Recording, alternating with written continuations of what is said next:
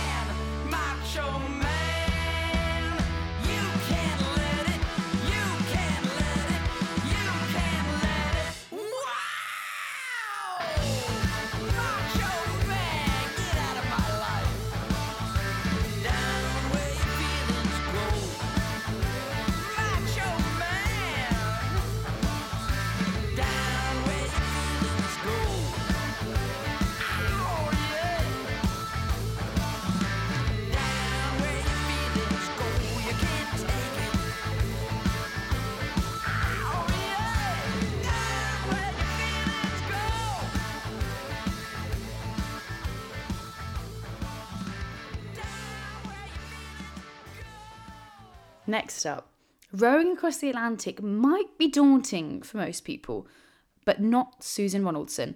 I chat to her about why she decided to take up this huge challenge and how it's changed her life. You were part of, of three for this team, Status Row. How did you overcome obstacles or keep your motivation high? Because at the end of the day, you surely must have at some points got on each other's nerves. Um, I think we were very realistic about how difficult it was going to be um, being together in a small space for, for an amount of time. I think some teams uh, or some friends have not survived the experience because I think they take it for granted that they're good friends or they're a good team. So we um, obviously spent a lot of time together. We had the idea 18 months before the race started, so we spent a lot of time planning, uh, fundraising, uh, doing our kind of all the sorts of training that you have to do. So we spent a lot of time together and we kind of knew how we were as a team. What really inspired you to take on this challenge in the first place? It's a good question. I keep asking myself. So, I mean, the, the kind of story of it is that um, I met Caroline and Jess on an indoor climbing course, and we went uh, climbing for two years every Wednesday night, but were really rubbish at it.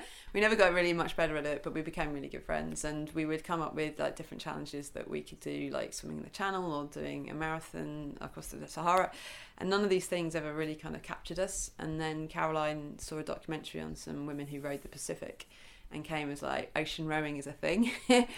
and um, I had seen um, the Atlantic rowing race before. I'd seen particularly some four moms from Yorkshire who had famously done it, and it had kind of captured my imagination before, but I'd never thought of myself doing it. And suddenly, someone saying, "Shall we do this?" I was instantly yes. You know, it's like that opportunity presented itself. Um, and I can't really 100% put into words why, but I think it was just the the challenge and the opportunity to do something completely different and something that's beyond your comprehension. And I always kind of say to people like if you're thinking about a marathon or a long swim, you can kind of comprehend what that means because everyone's run a bit or everyone's swam a bit. Um, and therefore it seems quite difficult. but rowing across the whole ocean, you can't really 100% comprehend that. And I think that's what sort of appeals about it because you're kind of putting yourself a bit into the unknown and you can't fully prepare yourself. Um, and that's just incredibly exciting. So definitely the the challenge of it, doing something extraordinary, something out of the ordinary, um, and then we were really clear that if we were going to do this big adventure, we wanted to have some purpose for it. So uh, we thought if we were rowing an ocean, we wanted to promote saving an ocean. So very much the kind of second objective of our kind of uh, status row is to kind of promote um, the issue of plastic pollution and to support the Marine Conservation Society. Um, we kind of had this parallel between it, it seems impossible to row an ocean, but actually it's just a series of strokes of the oar, a series of small actions. And while plastic pollution also seems kind of a big impossible thing, again, it's just us all as individuals taking small actions to kind of use reusable cups, use a reusable bag, be careful about how we kind of recycle and dispose of, of, of the plastic we use. I can see it really clearly, the two parallels. What do you think we as society should be pushing more to do to take those small steps? I mean, is it education? Is it is it programs? What is it? I think it's it's a lot of things, but um, one of the reasons we like this issue so much is because we felt, although we do need governments to do things, we do need business to do things. It's something that we can all do as individuals, and we can kind of start tomorrow. So it's you know it is actually relatively easy to kind of change our habits and I think we we felt like educating people on that is important because um, I had a, a little bit of an idea about the, the problem of plastic pollution, but when we chose this issue, it's pre Blue Planet, and I think I didn't really understand the kind of full extent, and I had quite a bad plastic habit to be honest. You know, I'd buy kind of water bottles and a lot of convenience food, um, and it's only when you find out about the kind of extent, so eight million tons of plastic go into the oceans every every year. Um, and you know, if we continue at this rate, there'll be more plastic in the ocean than fish by 2050. And you can imagine the impact um, on our environment. But what we probably don't really know the extent of is how much impact it has on human beings. Uh, because if it's getting into the food chain, if it's getting to the water supply, what impact is it going to have on us? So uh, hopefully educating people of the scale of the problem, the potential impact of the problem, will get people really thinking about their own habits. And as I said, as individuals, we can kind of start making a difference tomorrow. You spoke earlier about the training process. How how grueling was it? What did you have to do? As I said, the kind of training, uh, yeah, it was actually part part physical. Um, but when I kind of took on the challenge, yeah, I went climbing a bit every week, but I was really unfit. Um, and I kind of refer to this as being the kind of, if you had the couch to 5k, this was the couch to 3,000 miles for me. Um, hadn't, we, none of us had rowed before at all but when we signed up to do the challenge. um, so yeah, it was a lot of time in the gym, uh, getting fit and getting strong in particular. Um, but then we had to do things like learning navigation and sea survival and first aid at sea and kind of all those extra kind of skills that maybe people don't think about um, as well as um, we were talking about earlier about the importance of teamwork and learning to work as a team. Um, but what I actually found in the reality of the challenge, but really it is about kind of the mental endurance of it. So we were rowing for 12 to 14 hours a day each. Um, and to obviously that sounds physical, but to every single day to kind of persevere through that, be in that kind of small confined space, and have a really kind of fixed routine where you don't have any choice. You have to get up twice in the middle of the night to row for a few hours. You have to keep going hour after hour after hour, but day after day after day for 61 days to kind of keep yourself going. Um, it's really kind of the mental challenge of like how do you kind of keep yourself going in a difficult difficult environment and difficult circumstances. Yeah, I'm kind of in shock. my face just then was like, oh my God. So you have to wake up twice in the night for 60, 61 days, no option, not having the freedom. And then you're in this in seven by two space. Yeah, so kind of traditionally in ocean rowing, uh, people do shifts of two hours, so two hours on, two hours off. That doesn't quite work because we were a trio. So what we would do in the 12 hours of daylight, we were would row for two hours on and one only one hour break. So sleep deprivation is a really big thing. Do you think you'll take on any similar challenges in the future? Um, I don't know. I mean, I think it's kind of addictive. um, there is something incredible about having a really kind of firm target and a really firm goal and a big challenge. Um, I found that throughout the 18 months preparation, it would make you push yourself further than you thought that you could go. Um, so you know things like doing public speaking when you don't necessarily like public speaking. Like I've never done kind of fundraising, and we we had to you know it costs a hundred thousand pounds to do this. So we had to do a lot of kind of fundraising, both in companies and individuals. Obviously our own money as well. Um, and uh, yeah, organising events, like a whole variety of different things. Uh, yeah, the rowing itself, uh, that you never imagined that you would do, and then you're doing it, and uh, that is incredible. Like, and it's you can do it because you have that ultimate goal. And then at sea, um, when you think that you you know you, you can't do another shift or you can't take another day of it, you can, and you find that you can dig deeper and you have more resilience and more resources than you ever thought.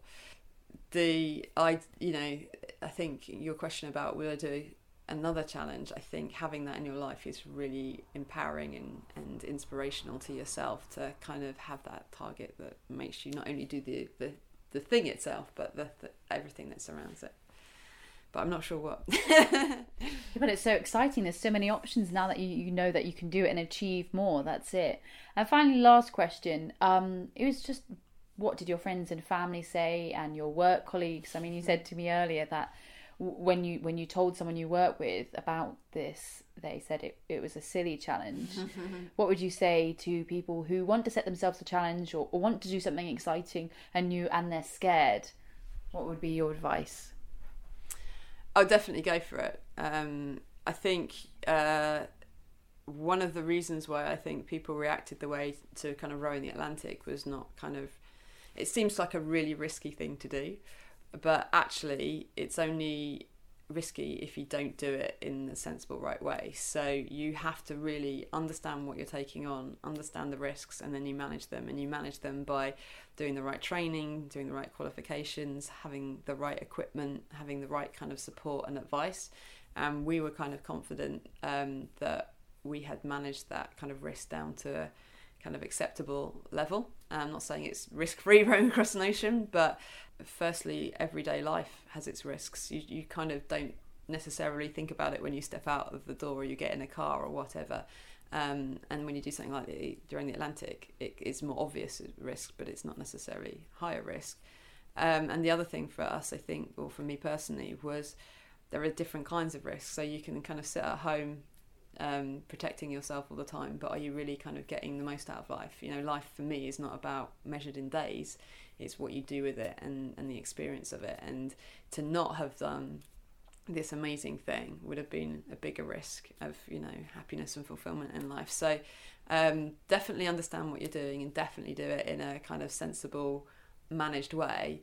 But don't fool yourself that the only risks in life are kind of safety and, and being safe because like making the most of life, living it to the full, and, doing things that inspire you and make you happy is is is what I for me it's all about. I 100% agree with Susan there. Life really is about what you make it and live life to the full.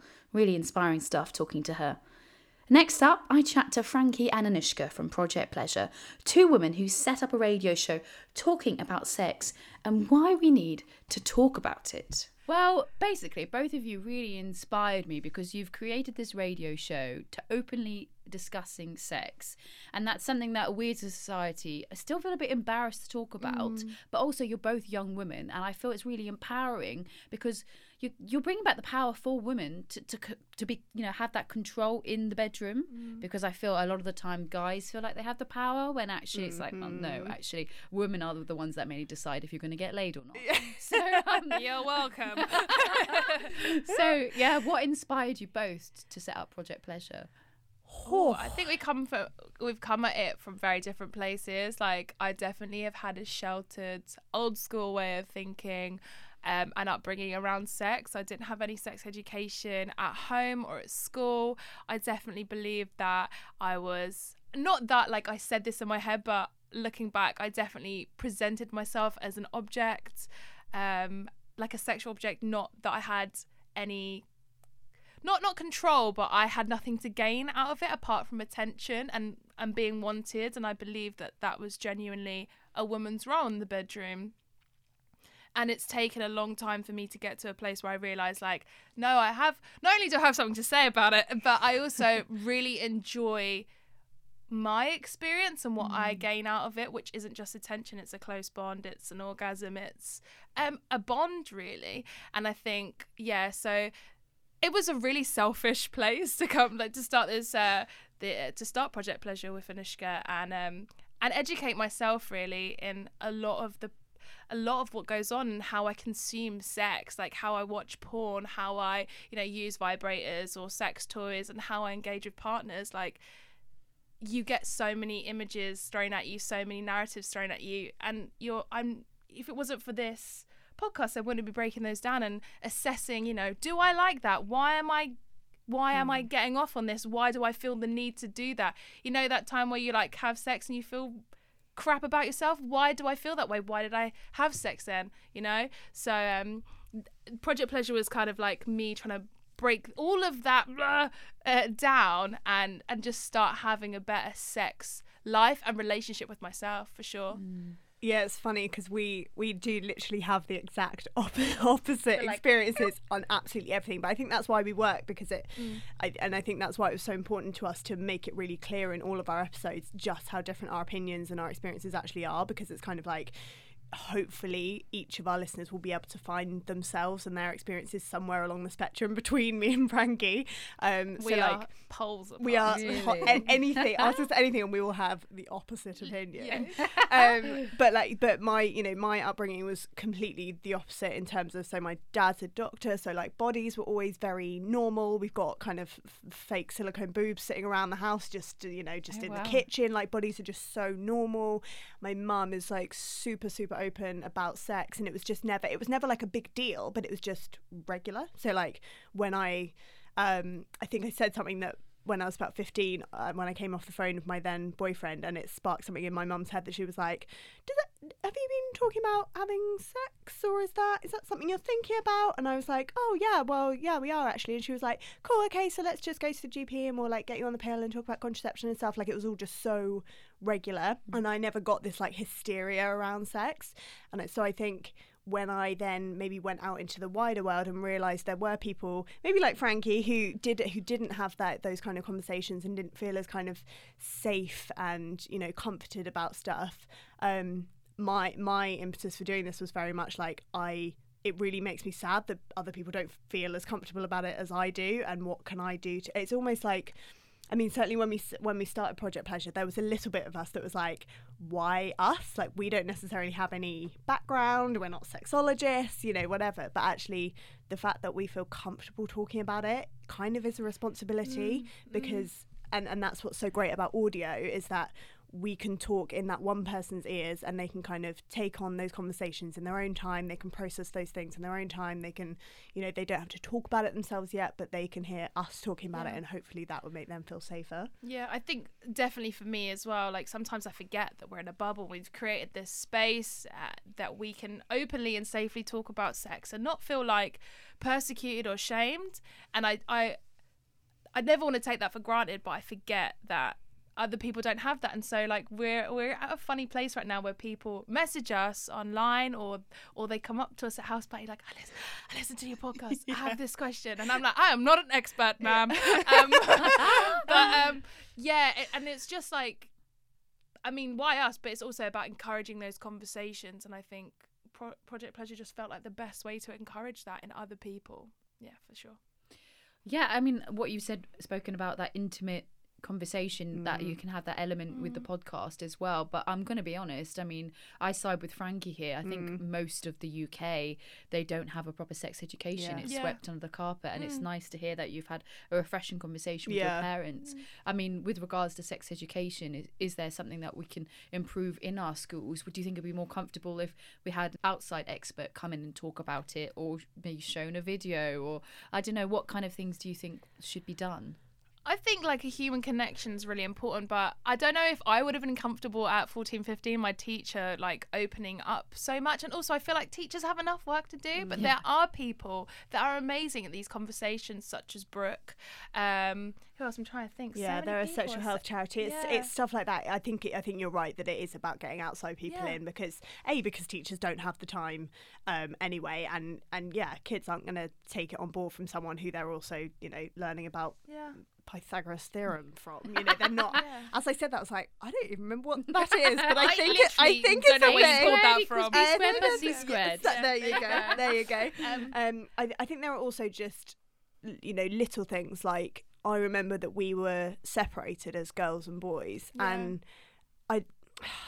Yes, we go through different, especially around puberty and things. Obviously, we're going to experience different things, but you know, boys need to know about periods as much as girls need to know about periods. And you know, I, I i think the one thing that maybe I didn't have that I have spoken about before on Project Pleasure is the idea that when I went into my first sexual encounter, because I didn't know what it was like as a straight woman from the boys' side of things, it actually didn't feel as connected and as an experience as it should have been because I'm kind of like, well, I know what I should be doing and should be having, but actually I don't know what that feels like for them, and so I don't know how to relay that information. Yeah. So I, I like I don't agree with separating genders no, at all. and also not make it inclusive for everyone. Mm. I think if you're not cis or straight and you go into sex education and that's all you're taught, you are then just isolated immediately. And what you're going to do, you're going to turn to online, you're going to turn to porn, and that just feeds. And I think there's nothing wrong with porn, like and and watching porn. We've all, well, I've been there. Um, I don't want to throw any judgment on anyone, but I've been there, and like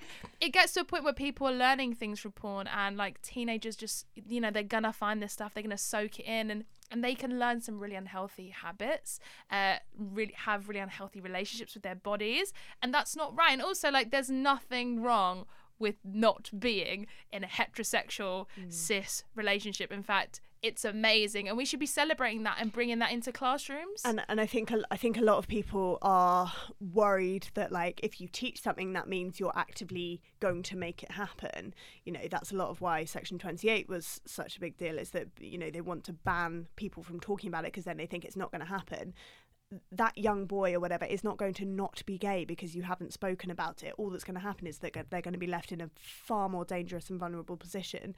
Um, and it's Yeah. so, you know something we talked about before is the fact that when we're talking about um, potential coercive behavior within relationships it's always and this is problematic in itself that the the guy in the situation is probably going to be the one forcing a woman or a girl to do something or whatever but actually where does that leave two girls in a relationship mm. if a young girl doesn't know that another girl can be coercive you know and, and display those behaviors she is left in a really vulnerable position so it's about you know actually not gendering things like that and just seeing things as human traits rather than this is what happens in a heterosexual relationship and we're just not going to talk about how that might manifest in any other kind of relationship. Mm. It's really Yeah. dangerous. No, definitely. I think I feel like we need to have a, a more thorough understanding of what each and every person like ha- happens with their bodies. I mean, with menopause as well, a lot of men don't understand what happens with menopause and, Yeah. and what's happening with their partners. And I think if they had a more thorough understanding, then they'd be able to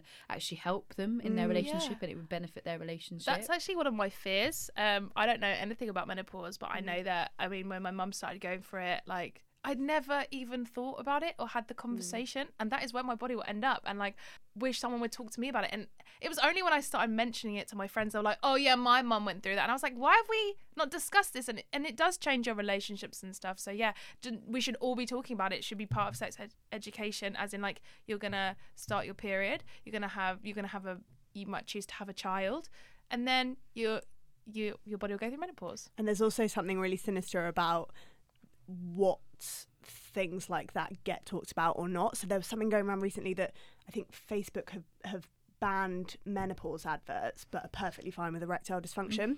and it's and great, yeah, erectile dysfunction absolutely is it's a it's a thing that we need to talk about and need to be aware of, but not you know, you can't also sideline menopause and when that's something that absolutely every female body person will go through mm. and not everyone will go through erectile dysfunction or you know at school why are we not teaching about the menopause when we are teaching about masturbation for boys you know which is something that they could choose to do or do you know what i mean? Like Yeah. we do need to be talking about all these things but why are we missing out something that things that are definitely going to be happening to people you know? Yeah, totally. I feel like I see erectile dysfunction adverts on like tubes and on buses a lot as well now. Like, And we've, it- and uh, it's we've opened the lid off that, and and we don't have the same experience for women. Like, we don't talk about lack of libido or loss of libido for women when they want to change that. Do you know what I mean? Yeah, and and in saying that, we're not, you know, we're not saying to take those things away from men by any means No. because they are, you know, very serious mental issues that could be going mm. on there, of course, and we need to be supporting people, but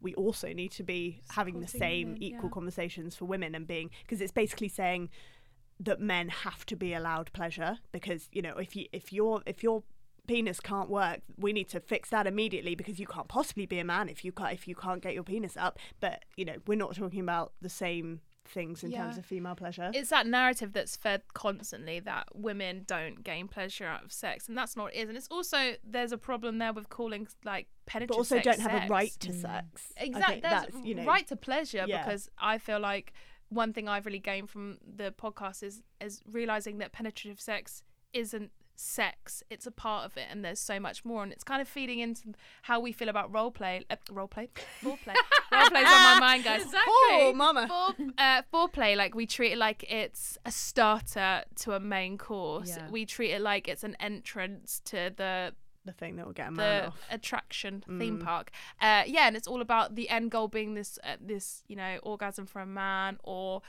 Or even like I feel like at the moment because people have started to talk about that, um, female orgasm is something to get out of the way. So you know, so that men can tick it off and be yeah, like well and, I and did they have, feel like her. they're valid, like they have validation and be like, oh, I'm such a good lover, I'm such a good, oh, such a man, and it's all about like this, you know, making men feel comfortable, making men feel needed, valid, and we don't have that for women in the bedroom. But how can we address this? I mean, I feel that you're already doing this, empowering women to, to embrace their sexuality and be more confident in the bedroom.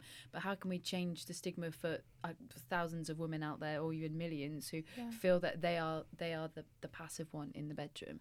Just keep talking about it. I feel like Project Pleasure, uh, like the more we put it out there, the more we talk about it, the more people feel like they can talk to us. They can then they have that knowledge to pass on to their friends. It's about that. It's sometimes it's just word of mouth, and it is changing education. You know, if it's not changing in schools, which is completely unfortunate, and you can change it in your home, and I think that's really important. This one thing I really wish I had, like is conversation at home because maybe I wouldn't have been comfortable at school but if I feel like it maybe been normalized at home and there was no shame around it maybe I'd have a different attitude being like they're not teaching that at school but you know and like start saying to my 16 year old friends like blah blah blah this blah blah blah that because I had a big mouth so and I think and I think people in the in the media have a big role to play as well in Mm, terms totally.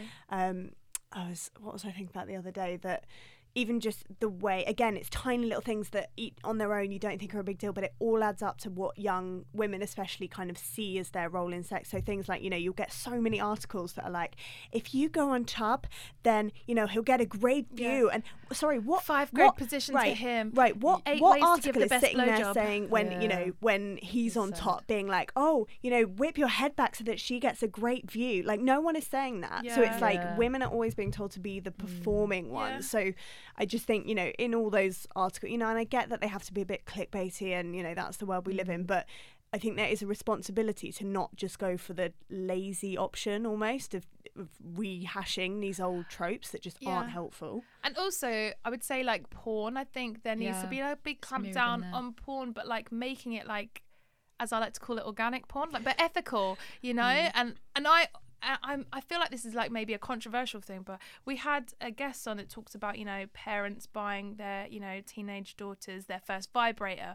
But Mm. even I would go as far as to say buying your teenager, um, uh, what's the word? Porn subscription. Porn subscriptions. Because then to ethical they're sites, gonna watch porn. You can't. I literally, and I'm not trying to discourage anyone from watching it, but then you know that it's safe and you know that it's you know has healthier messages than just something you're gonna find on a tube site. For Well, sure. exactly what you were saying before about you know it's these unrealistic views of your own Totally, body and you know relationships as well.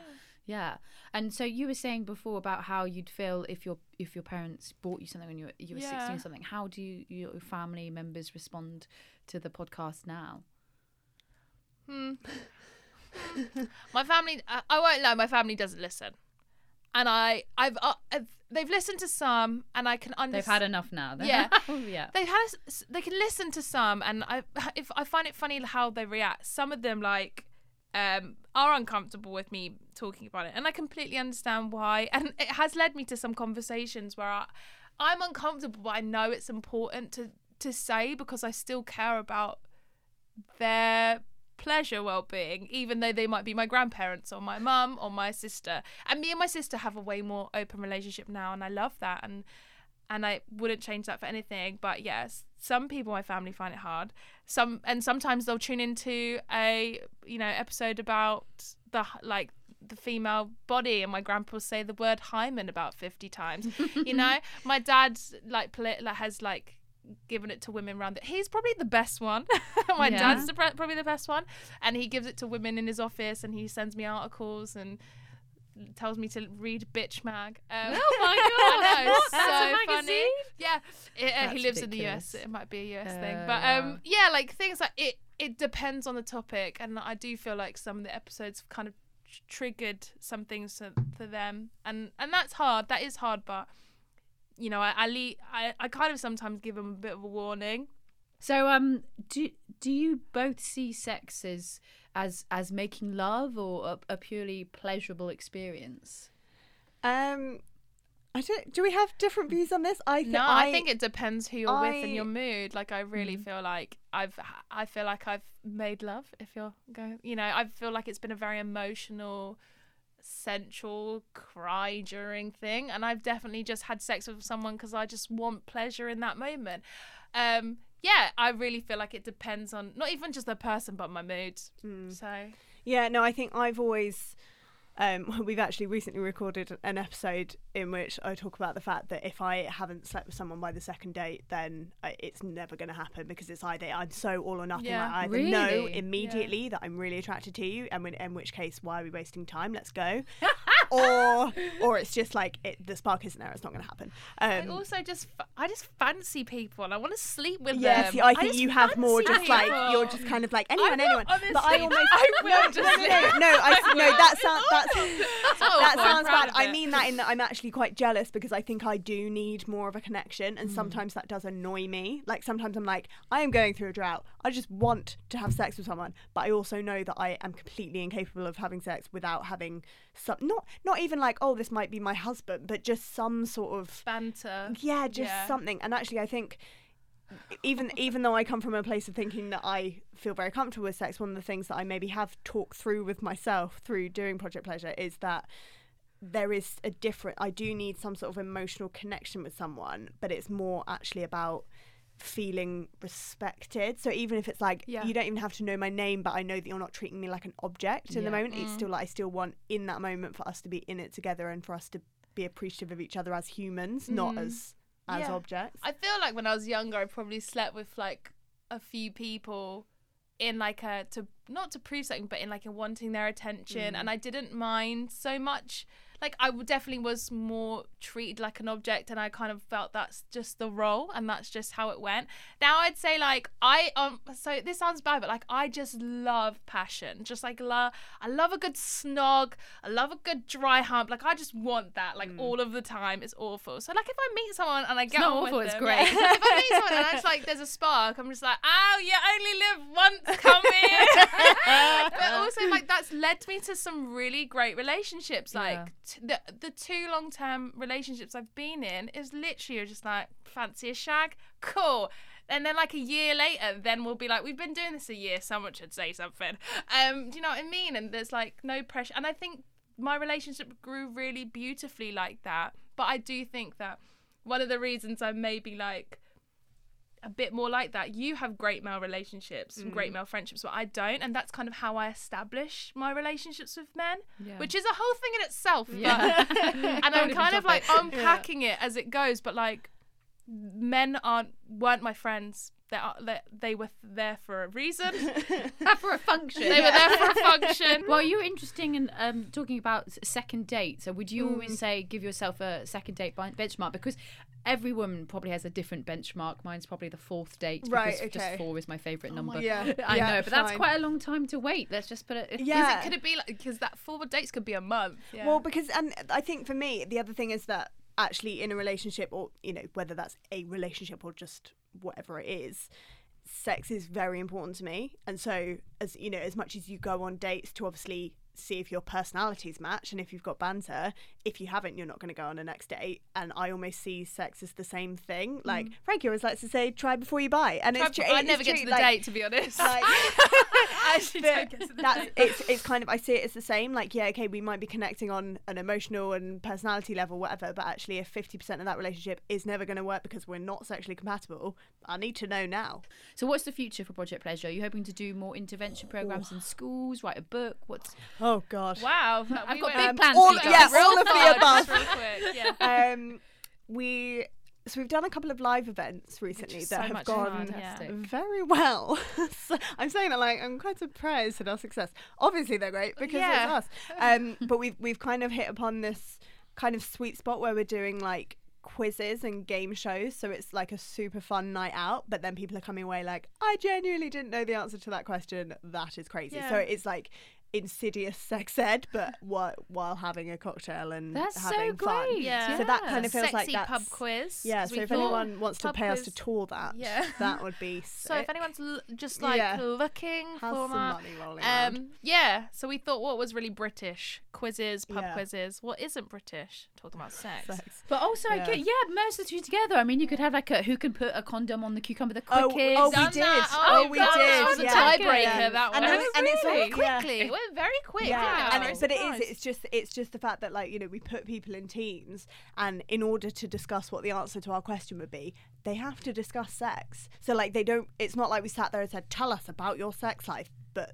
By the by, Yeah. they are talking about about it, and then hopefully by the end they're like, "Oh, And okay, I have actually felt quite comfortable doing that. Fine." you just know? having a really nice time, having cocktails like you said. Yeah, like very important. giving out sweets at points and and also getting really really lush and amazing sex toy prizes. And, yeah, it's nice to work lube. with some brands and kind of Yeah. you know get them out there as prizes. and also nice to see the people that listen to the podcast. Yeah. yeah, Yeah. because we never in see real them. life. Those girls really crack me up. But seriously, though, I think they are changing the way we talk about sex and think about sex, which I think is groundbreaking. Thank you to my fantastic guests on episode one of this podcast, Let's Go Kick Ass Today. See you next time for more inspiration. Don't forget to subscribe and keep kicking ass.